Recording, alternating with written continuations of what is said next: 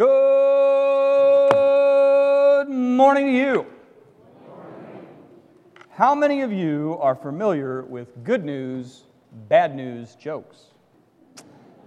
There are some pretty good ones about pastors. I thought I'd share a few.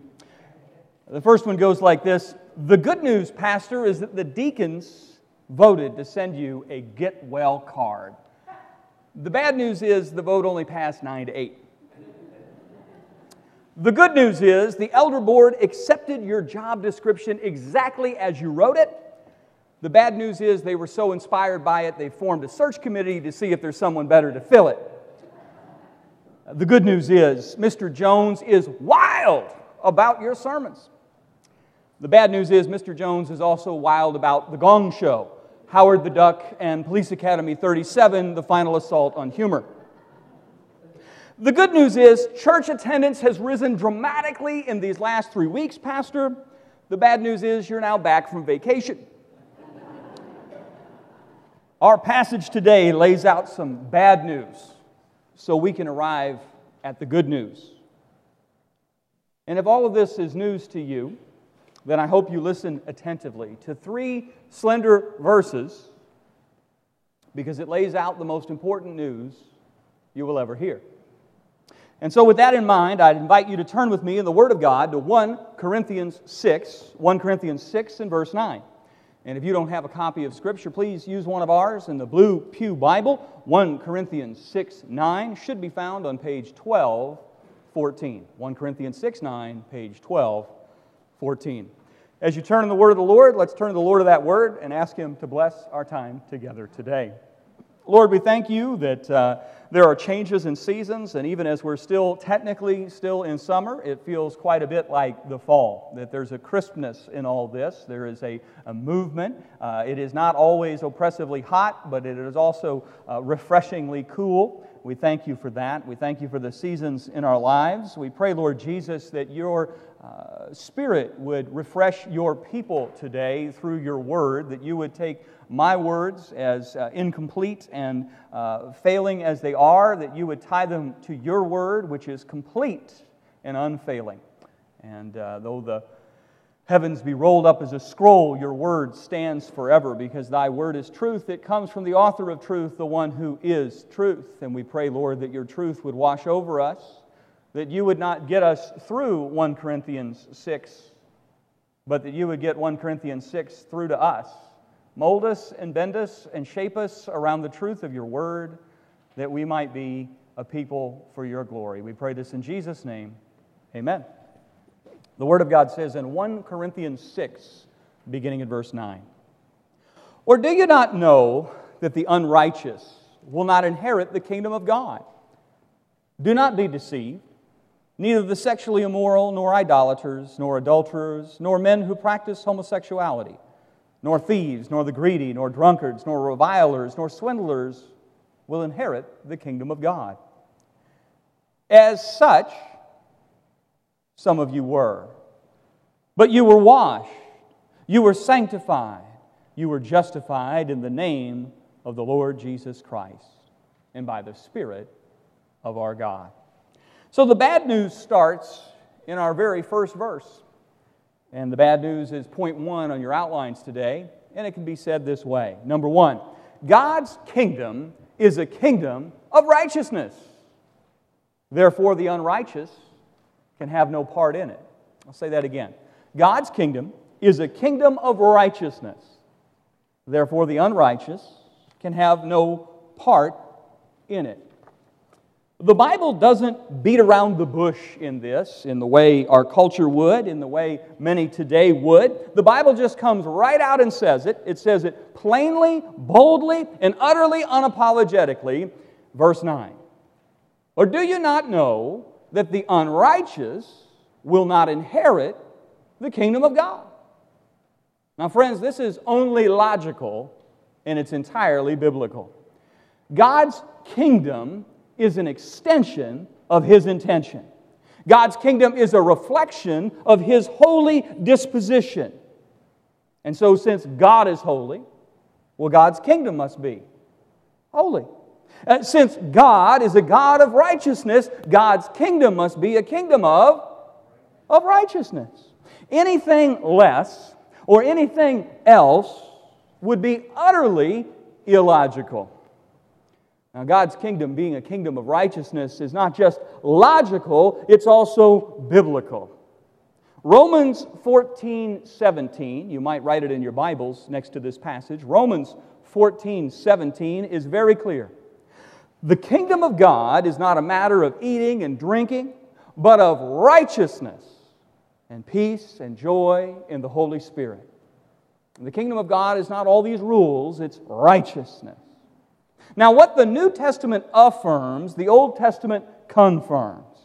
Isaiah 9 7 predicted this of the increase of his government, speaking of the Messiah, and peace there will be no end. And he will reign on David's throne and over his kingdom, establishing and upholding with justice and righteousness from that time on forever and ever. The kingdom of God is a kingdom of, of righteousness.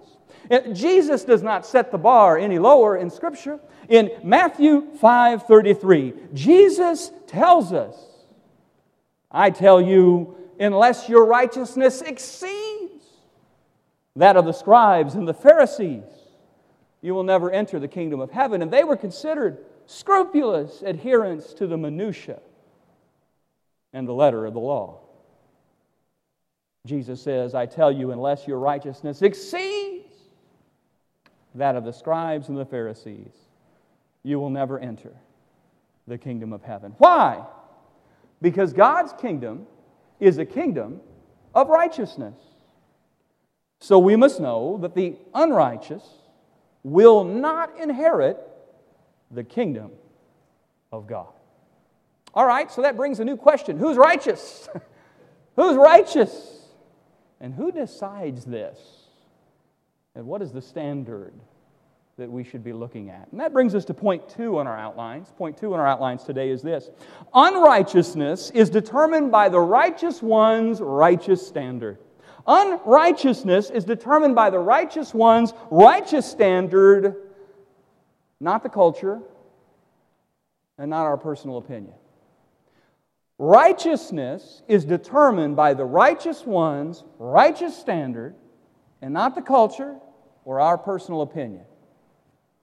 Let me ask you a question. Who is in a better position to answer this question on what is righteous? Who is in a better position to answer this question? An all wise, all knowing, holy God or corrupted creatures who excel at self justification in virtually any and every decision? Who would be in a better position? Or would a, a righteous being, utterly uncorrupted by sin and untaintable by temptation, be a better arbiter for the standard of righteousness? Or, or would fallen creatures with fallen natures who now crave the very things to which they're enslaved, would they be in a better position than God to make this decision? Now, logically, the answer is clear, isn't it? It's not really a question, it's a rhetorical question. Only a, a holy God, a being who is truth, would, would know the truth, would, would tell the truth, would, would, would be the best arbiter and decider of truth regarding what is truly righteous. But we live in a day where you and I each believe that we are personally the deciders of our own truth. And if those truths, beliefs conflict, we are sternly told not to contradict another's edict, for tolerance is now a higher value than logical coherence. Because it's crazy to say that every opinion is equal if they disagree. Two and two is either five, or it's four, or it's three, but it's not all those, right? But that's the world we live in today. Now, if someone is so bold to let it be told that there is a way, and that way is the way, others are quick to say we disagree. And we have numerical superiority, and so you need to be quiet because clearly you're in the minority. But does the individual always know what is true? And just because we see something a certain way, does that really make it reality? What if we all see something together? We see it. Does that necessarily make it more certain and better? Or is something true because it's true?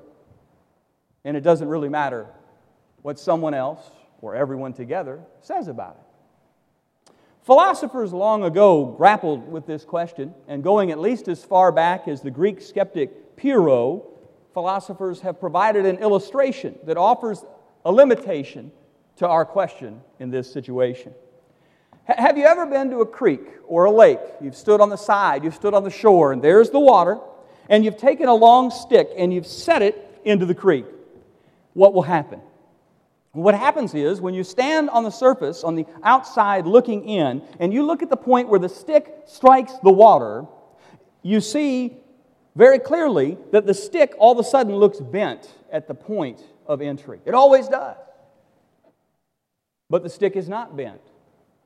Never for a second is the stick ever bent. It's a misjudgment because of our imperfect perspective on the side of that riverbank. Now, if you had 100 people come stand with you at that riverbank, and you said, Hey, I've got a straight stick, do you see it? And they all say, I sure do. Like a broomstick straight. I'm going to stick that in the river. What's going to happen? Nothing. You stick it in the river, and as soon as you do, you say, What does it look like at the point where it strikes the river? And a hundred people will tell you the same thing. The stick looks bent. But is that stick bent, friend? Never for a second is the stick bent. So the perception of the individual and the cold comfort of the crowd does not always lead us to the truth. The truth is, the stick is still utterly straight, and it is our perception that is bent. Now, why is this? Well, we have a slide for that. If you remember your high school physics, you don't, uh, you are experiencing refraction in this interaction, and the scientists can explain what the philosophers merely pointed to. If you were not paying attention to high school physics, you know, shame on you and join the club. Here's what you missed. Refraction occurs when light goes through a water surface. And since water has a refractive index of 1.33 and air has a refractive index of just 1, when our eyes see that stick in the refractive water, it appears what it is not. It appears bent because of refraction. So our eyes lie, and what is actually straight appears crooked. And the problem is our perception of reality. It is not reality itself. Now, friends, the God of nature is the God of Scripture. So, if the God of Scripture declares something straight and something else crooked, that's reality. That's reality. Full stop. That's reality. Now, if I disagree, and even if I get every other creature to disagree along with me, that doesn't change reality, does it? Any more than my pleading about sticks in creeks being crooked doesn't ever, for a second, make the stick crooked. Theologians call this the noetic effect of sin. That's your $5 word for the day, noetic effect of sin. And, and, the noetic effect of sin comes from the Greek word for mind, how sin darkens our mind, and it's the word nous, hence noetic. The noetic effect of sin is this as a result of the fall in Genesis 3, sin darkens the mind of us all. We don't always see the straight stick, we see things with a bent. And what's straight we call crooked, and what's crooked we call.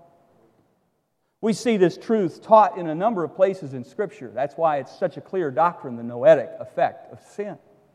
We see this in Ephesians 4:17. I invite you to turn there with me. Ephesians 4:17 is to the right of 1 Corinthians 6. It's on page 1244. Ephesians 4:17, page 1244.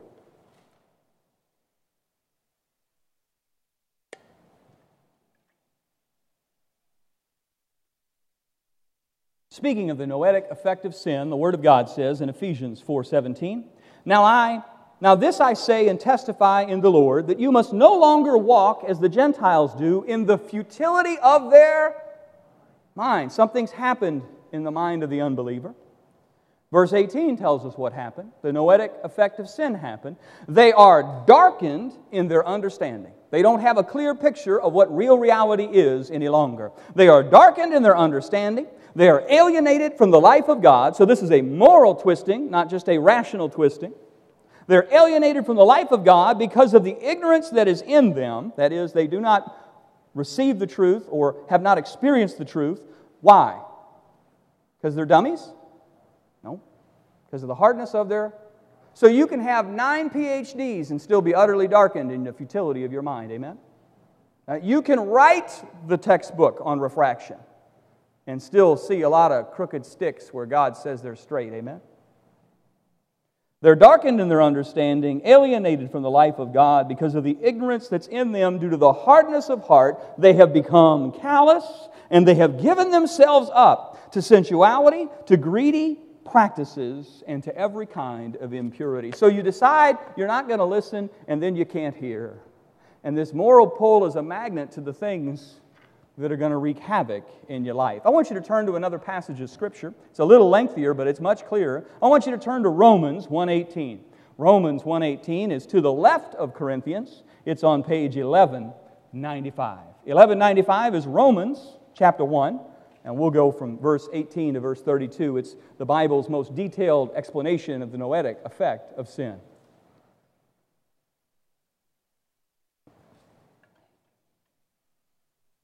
Romans 1:18 the word of God says, "For the wrath of God is revealed from heaven against all ungodliness and the unrighteousness of men who by their unrighteousness suppress the truth. For what can be known about God is plain to them because God has shown it to them." For the, his invisible attributes, namely his eternal power and his divine nature, have been clearly perceived ever since the creation of the world in the things that have been made, so they are without excuse. For although they knew God, they did not honor him as God or give thanks to him, but they became, and here it is, they became futile in their thinking, the noetic effect of sin. And their foolish hearts were darkened. See, we didn't understand, we couldn't perceive, and that led us to greater darkness. Our foolish hearts. There's a, a linkage between our foolish mind and our foolish hearts. Claiming to be wise, we became fools. And exchanged the glory of an immortal God for images, for idols resembling mortal man and birds and animals and creeping things. We, we had an understanding there's a God. God made us in His image. We started returning the favor and making things supposedly in His image. What happens when we do that? What happens when we say, I'm going to I'm gonna do it my way? We're going to Frank Sinatra our life. We're gonna we're gonna not say what God says is straight is straight and what God says is crooked is crooked, and we're going to make our own arbiter of truth well, what happens is then something happens in my heart, and then something happens between God and me, verse 24. Therefore, God gave them up to the lusts of their hearts. You want to run this way? You don't want to run the straight way? Go ahead. I'm not going to stop you. Therefore, God gave them up to the lusts of their hearts, to impurity, to the dishonoring of their bodies among themselves, because they exchanged the truth about God for a lie. And they worshiped the creature rather than the Creator, who is blessed forever. Amen. For this reason, God gave them up to their dishonorable passages, uh, to passions, for their women exchanged natural relations for those that are contrary to nature. And the men likewise gave up natural relations with women and were consumed with passion for, for one another, men committing shameless acts with men and receiving in themselves the due penalty of their error. And since they did not see fit to acknowledge God, this was their critical mistake. They didn't put God in the proper place and let Him be the arbiter of truth. God gave them up to a debased mind to do what ought not be done.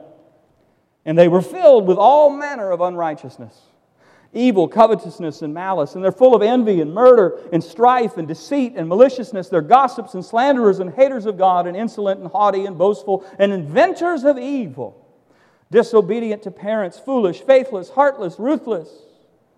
Sounds a little bit like us, doesn't it? Though they know God's righteous decree, and that those who practice these things deserve the penalty of sin. The wages of sin is death. They not only do them, but they give approval of others who do them. It's not enough to say, I participate in some of these things, but I celebrate when others participate in that which I won't do. Now, here's the good news, friends. Remember, we said I had to tell you the bad news to get to the good news? the good news is Jesus came to fix this.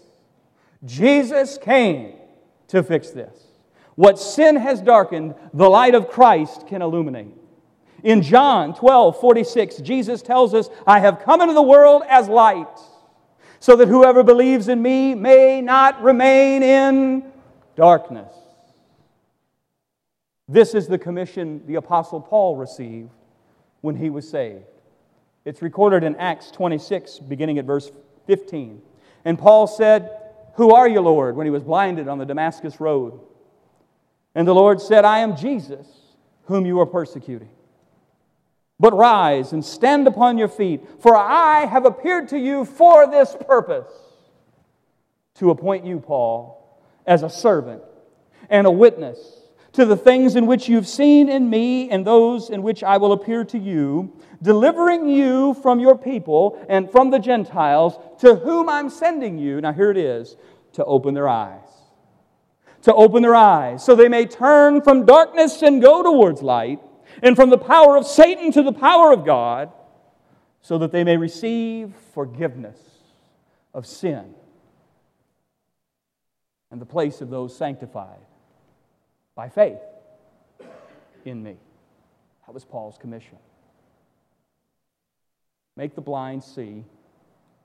Those who have had their minds darkened, show them the light of Christ and they will be changed beings through faith in Jesus Christ. No other way. Not through self help, not through psychology, not through trying harder, not through religion, through faith in the righteous one. It's the only way you can be made righteous. So, what is the righteous one's righteous standard? And it's very simple it's this it's holiness.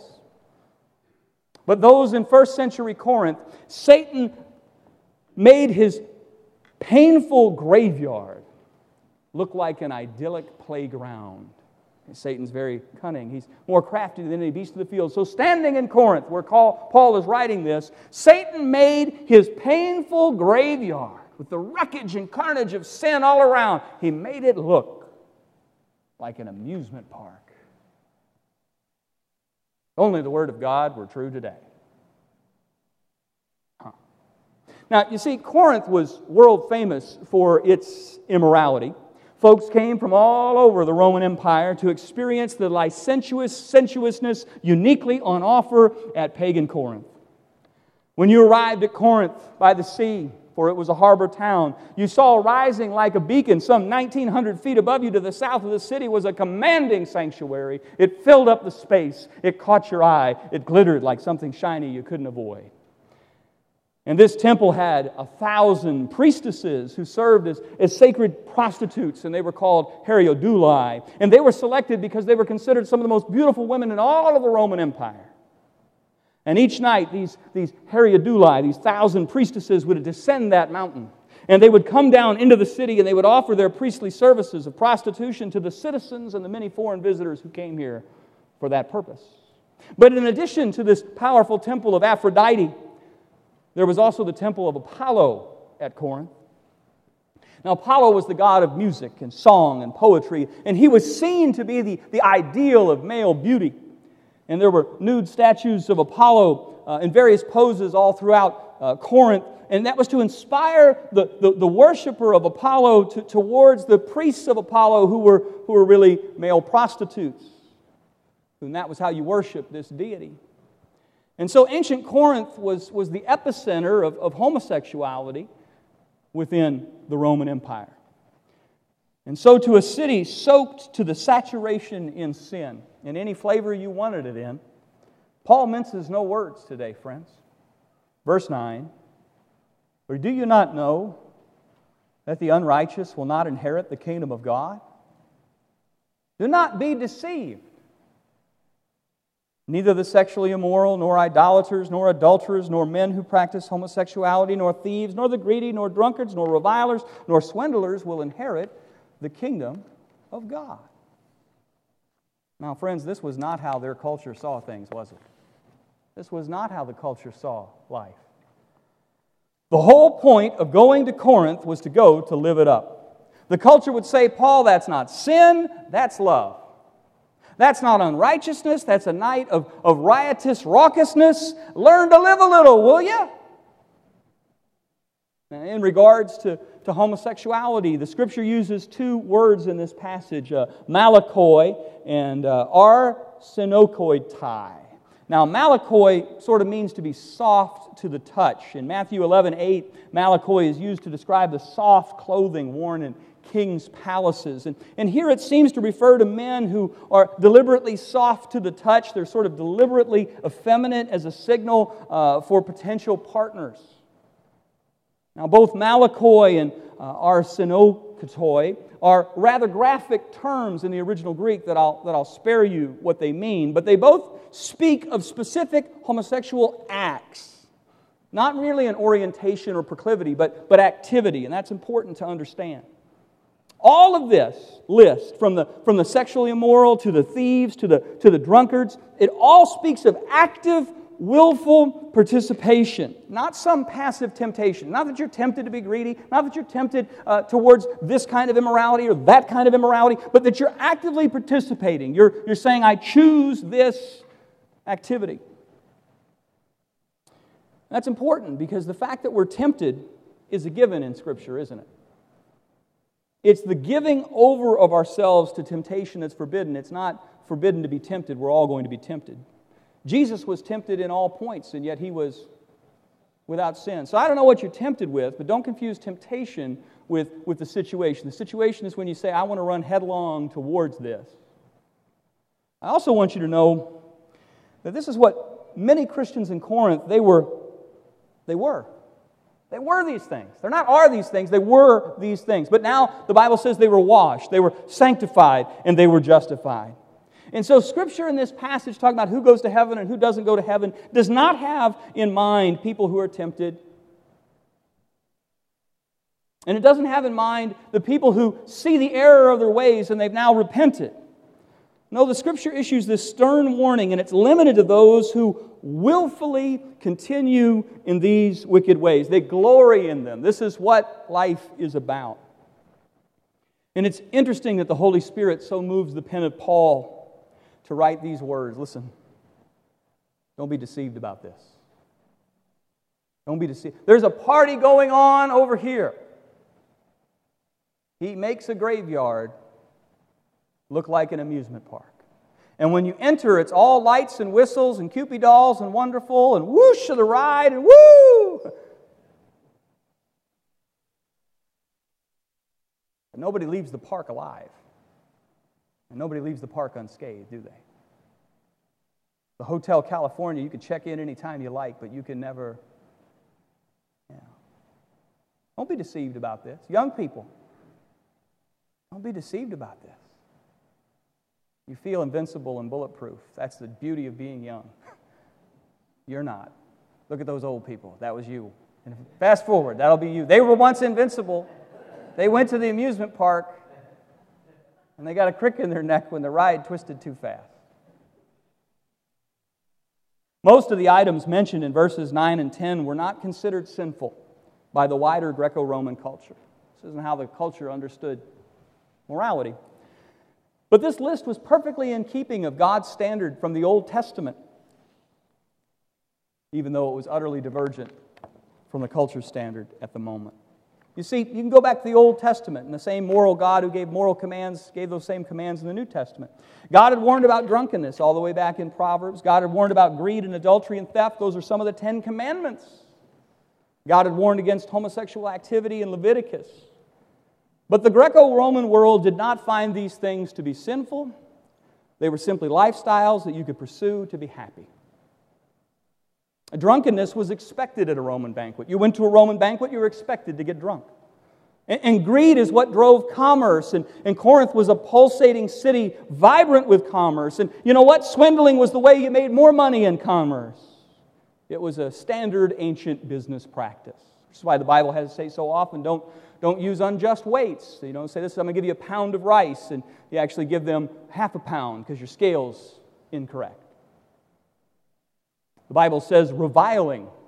Don't be into reviling. Well, that's, that's just what you did at a party. Uh, to revile was to, was, to, was to flap your gums and give salacious gossip. To keep your rival in their place and, and to secure your place in the pecking order, you got to tear others down so you can be built it up. That was to be reviling. Uh, sexual immorality was the norm. Uh, we've already said they visited heterosexual and homosexual prostitutes as part of the worship of the local deities. It was in the very fabric of that society. So blase was the culture regarding sexuality that the great Athenian statesman, a man named Demosthenes, who wrote much earlier than Paul, way back then, Demosthenes wrote this quote, We have mistresses for pleasure, concubines to care for our daily body needs, and wives to bear us legitimate children and to be faithful guardians of our household. That's how the culture viewed the home. Regarding prevailing Greco Roman sentiment regarding homosexuality, the culture was very accepting of that situation. Historians tell us that the great philosopher Socrates engaged in homosexuality. Uh, classical scholars tell us that Plato's dialogue in the Symposium, which is said to be one of the greatest works on love, is not an ode to heterosexual love, but, but homosexual love. And you've ever heard the term platonic love? Well, Plato never said that. Plato meant sexual love, and he meant it probably heterosexual. No, he meant it probably homosexual love. Uh, Suetonius is, a, is an ancient writer who, who gives us the history of the Roman Empire. And Suetonius, in a work called The Lives of Caesar, tells us that when Paul wrote this letter about the same time as Corinthians is being written, the Emperor Nero is about to marry a boy named Sporus in an incident bizarre only because of its formality. Because we're told that 14 of the 15 first Roman emperors were either homosexual or at least bisexual. Friends, the culture didn't have any problem with any of these things. And before we tut tut about Greco Roman culture, are we any different today? Whether it's greed or idolatry or lust. If you had to ask people, what's a sin today? You know, our list is infinitesimal. Perhaps the only two things we could find in agreement if you went to a, a baseball stadium or a, a, football arena and said, Name two sins, the two things that would come up would be intolerance and harming the environment. And after that, no one would agree. Right? That's about all we've got. But, friends, we must remember that, that unrighteousness is determined by the righteous one's righteous standard. It is not determined by the culture or our personal opinion.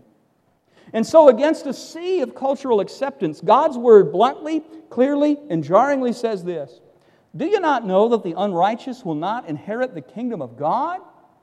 Do not be deceived. Neither the sexually immoral, nor idolaters, nor adulterers, nor men who practice homosexuality, nor thieves, nor the greedy, nor drunkards, nor revilers, nor swindlers will inherit the kingdom of God. I want us to pause for just a second here. Just as the church struggled in decades past to consider how do we minister to our divorced brothers and sisters, and we didn't always get that so right in the 60s and 70s and 80s, I think it's appropriate to pause here and consider how do we minister to our homosexual friends and neighbors? Because I'm not sure we always get it right today. God's word is clear that homosexuality is not merely an alternative lifestyle. The Bible calls homosexual activity a sin. But you know what? It also calls heterosexual activity outside of the marriage bed a, a sin. Any sexual activity outside of God's design is not permitted. But I want you to know that, that the homosexual struggle with the temptation towards that particular sin, that's not a sin, that's a temptation. We are never castigated for being tempted or how we're being tempted. But we are accountable for what we do when we're tempted. You with me? God loves homosexuals just as much as he does every other sinner. Amen? That was a very weak amen. Try that again. God loves homosexuals just as much as he loves every other sinner. But Jesus' death on the cross, it paid for the sin of homosexuality just like every other sin. Amen? Just as much as it pays for lust and greed and theft and murder. The good news is the church of Jesus Christ ought to be a place where any person caught up in any sin can be freed and forgiven in Jesus. Remember, what's the title of our series through this book? God's Messy Grace Project, turning worldly sinners of all stripes into heavenly saints. God's messy grace turning worldly sinners into heavenly saints applies just as much for the, the homosexual struggler as it does for the heterosexual philanderer. There's space for grace in whatever your struggle is. But we also have to be careful to not condone the practice and yet to still love the person who's struggling. Do you, do you follow? Because the church either goes one way or the other. We either beat down people we should share Jesus with and run away from them, or, or, or we just say everything's fine and we'll do whatever it takes so you're here. We'll put a flag out front so you feel welcome, as long as God isn't welcome. It's a challenge. It's a challenge. Nobody said being a Christian is going to be easy, right? What they do to our founder? Well, they crucified him before they glorified him.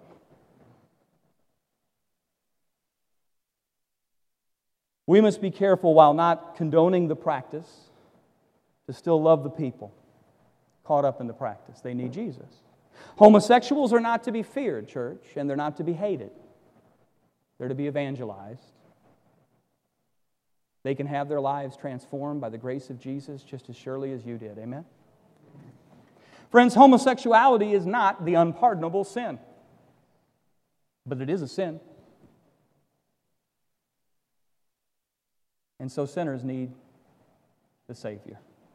Remember, the Apostle Paul, who wrote this, was a murderer.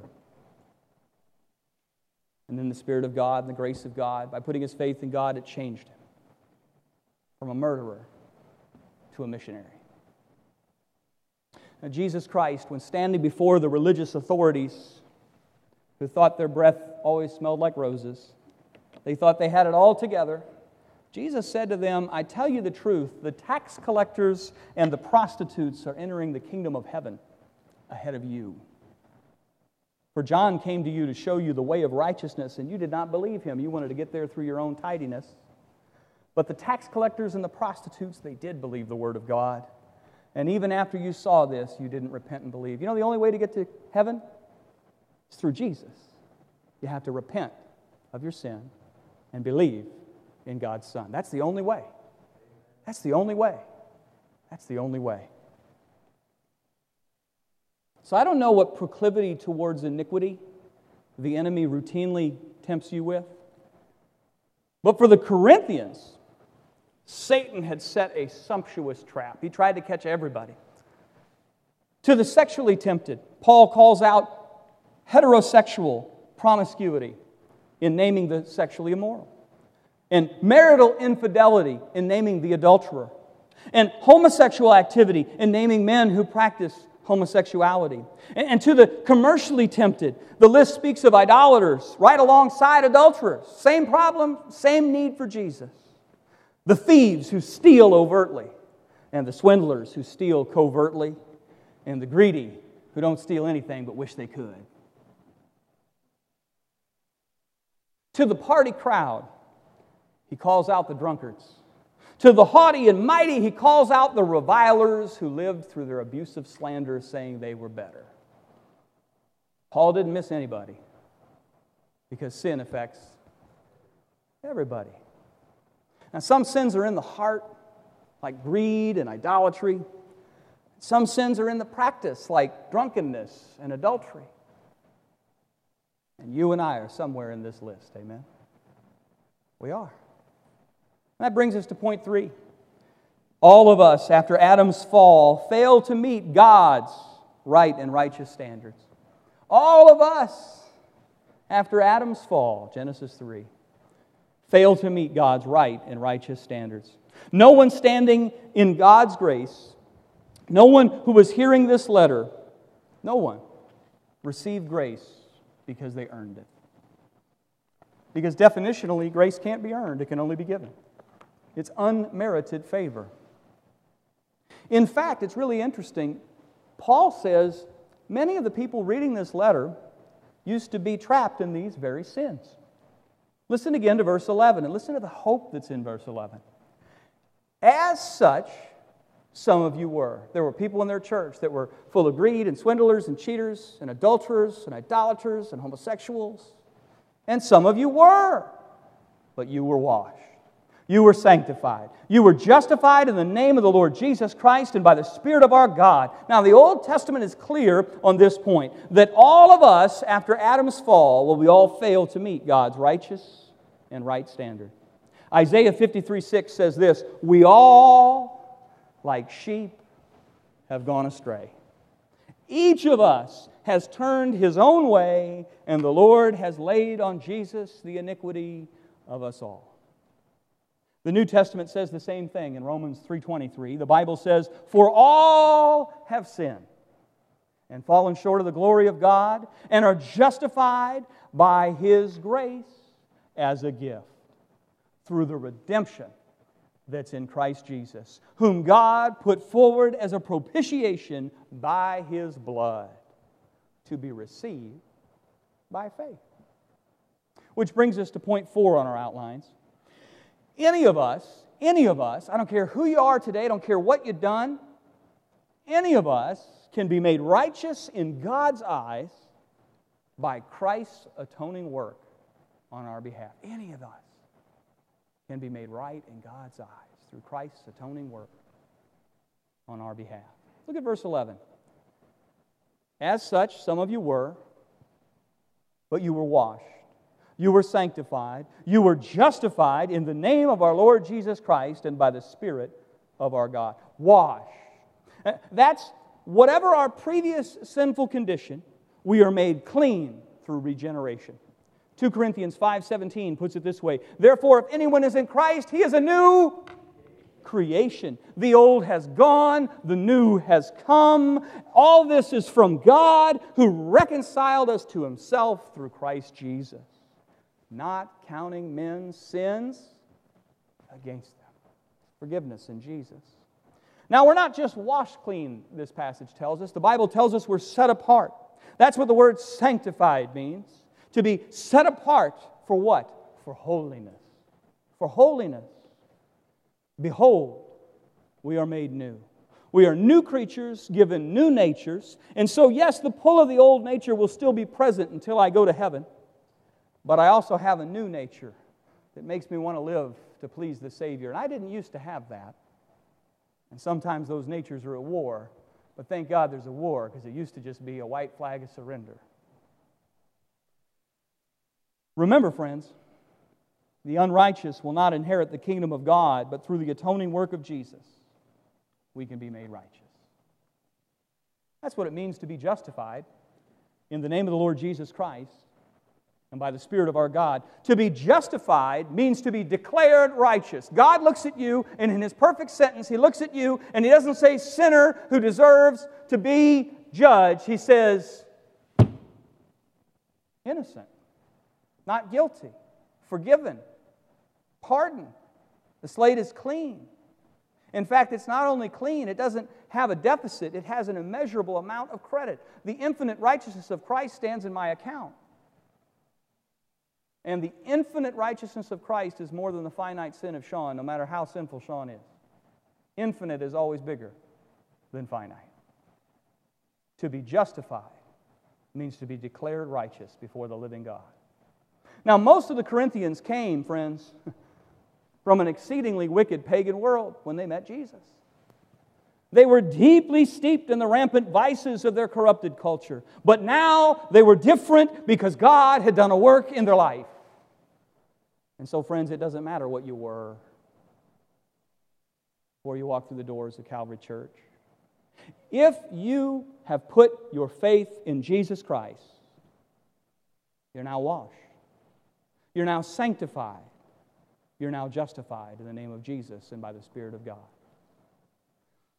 Some of you know about a professor named Dr. Christopher Yuan, and he's taught at the Moody Bible Institute for over a decade, Dr. Yuan. And he was once a very different man before he taught Bible for 10 years at Moody. In his 20s, he got utterly swept up by the world, and he happened to get swept up into the gay lifestyle. And owing to his wild partying, he got expelled from dental school four months from graduation. Four years of intensive work, thrown away four months before he graduated. So he needed money.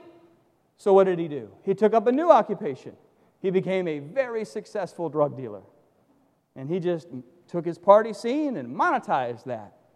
And uh, he writes, I felt invincible. You know, he's in his 20s, he's making all kinds of money, and every day's a party. He's in the amusement park, he's riding the ride. It's a good time. But he wasn't invincible. One day, 12 DEA agents knocked on his front door, and he had a massive amount of drugs behind him when the door opened, and he went to jail. And in jail, very quickly, he was slipped a note from the prison uh, medical department. He has HIV. He did not know that.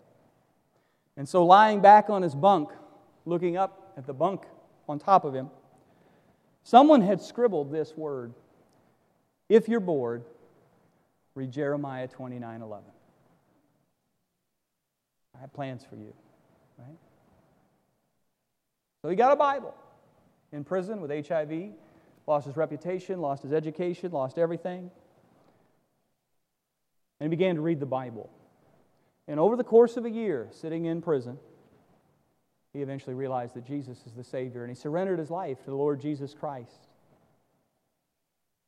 Christopher, when he asked Christ to be his Lord, he wrote, I knew I no longer was going to live according to my ways and according to the ways of the world, but surrendering all my hopes and dreams to Jesus. And as this relationship with God grew in a prison, Christopher struggled to find justification for his homosexual lifestyle. And he writes this quote, I turned to the Bible alone, and I went through every verse, every chapter, every page of Scripture, looking for justification for my homosexuality. But I never found anything. So I was at a turning point. This is after he's saved, he's got to decide if he wants to live sanctified. So I was at a turning point, and a decision had to be made. It was either abandon God and His Word to live as a homosexual by allowing my feelings to dictate who I was, or abandon homosexuality by liberating myself from my feelings and live as a follower of Jesus Christ. My decision was clear and obvious. I chose God. Now, Christopher no longer defines himself by his sexuality. Dr. Yuan explains, quote, My identity as a child in God must be in Jesus Christ alone. I read passages in Scripture which told me, Be holy, for I am holy. I had always thought that the opposite of homosexuality was heterosexuality, but then I realized the opposite of homosexuality is holiness.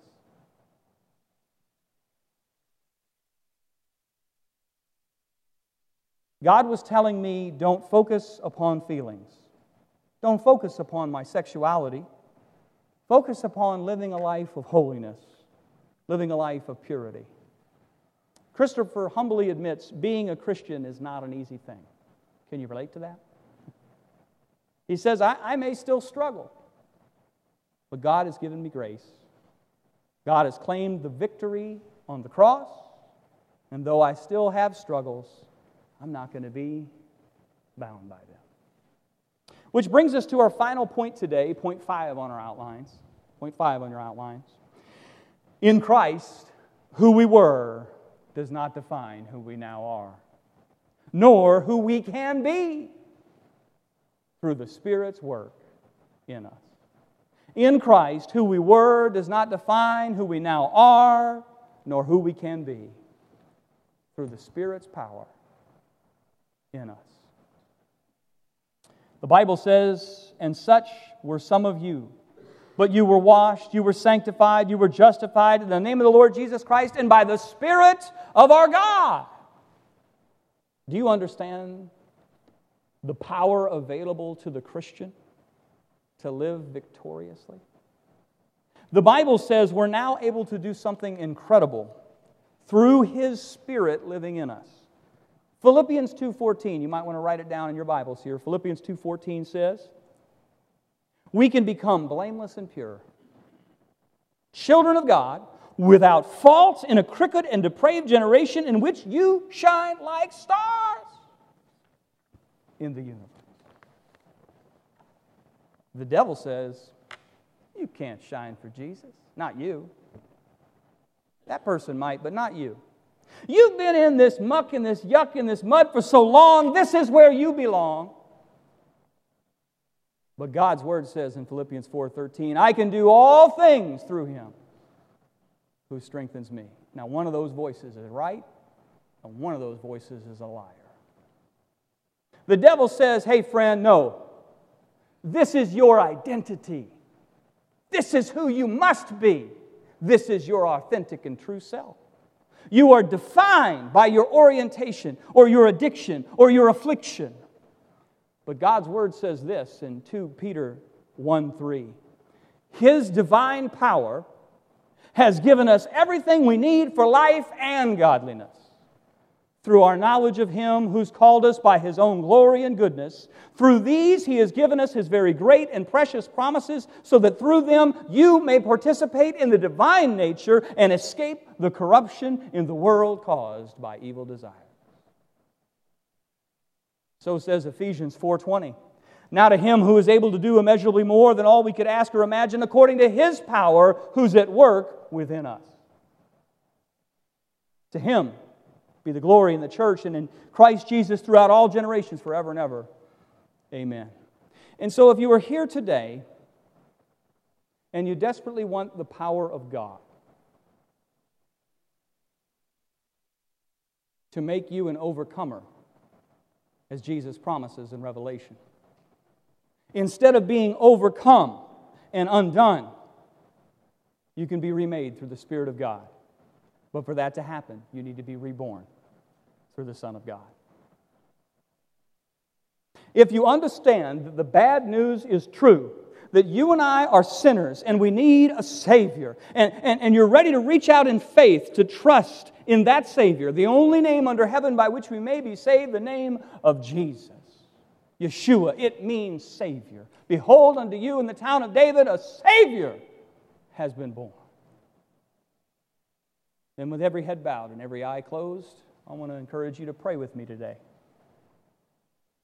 If you've reached the point where you recognize that you've bought the ticket to the amusement park, but you can't get out and the ride isn't fun anymore, that you're spinning and spinning and spinning and you're more and more sick, and you've seen others fall off the ride and they didn't get back up. I want to invite you to surrender your life to the Lord Jesus Christ. He's the Lord. You give your life to Him and ask Him to change you and make you into a child of God with a new nature and a new destiny. If you want to do that, your prayer can be expressed like this in the quietness of your heart right now. You can pray to Jesus, He's listening. Father, forgive me, for I have sinned against you, and I'm tired of running my own show. Lord, I need you. I believe that Jesus is just who you say he is in the Bible. He is fully God and fully man. He was tempted in all points and yet without sin.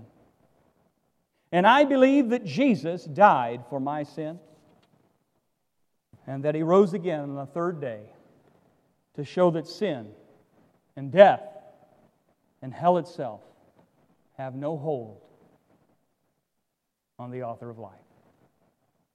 Take my life, Lord, and show me the way that I may walk from this day forward in such a way to bring you glory and those around me much good. I ask this in the wonderful and powerful name of Jesus. Amen and amen.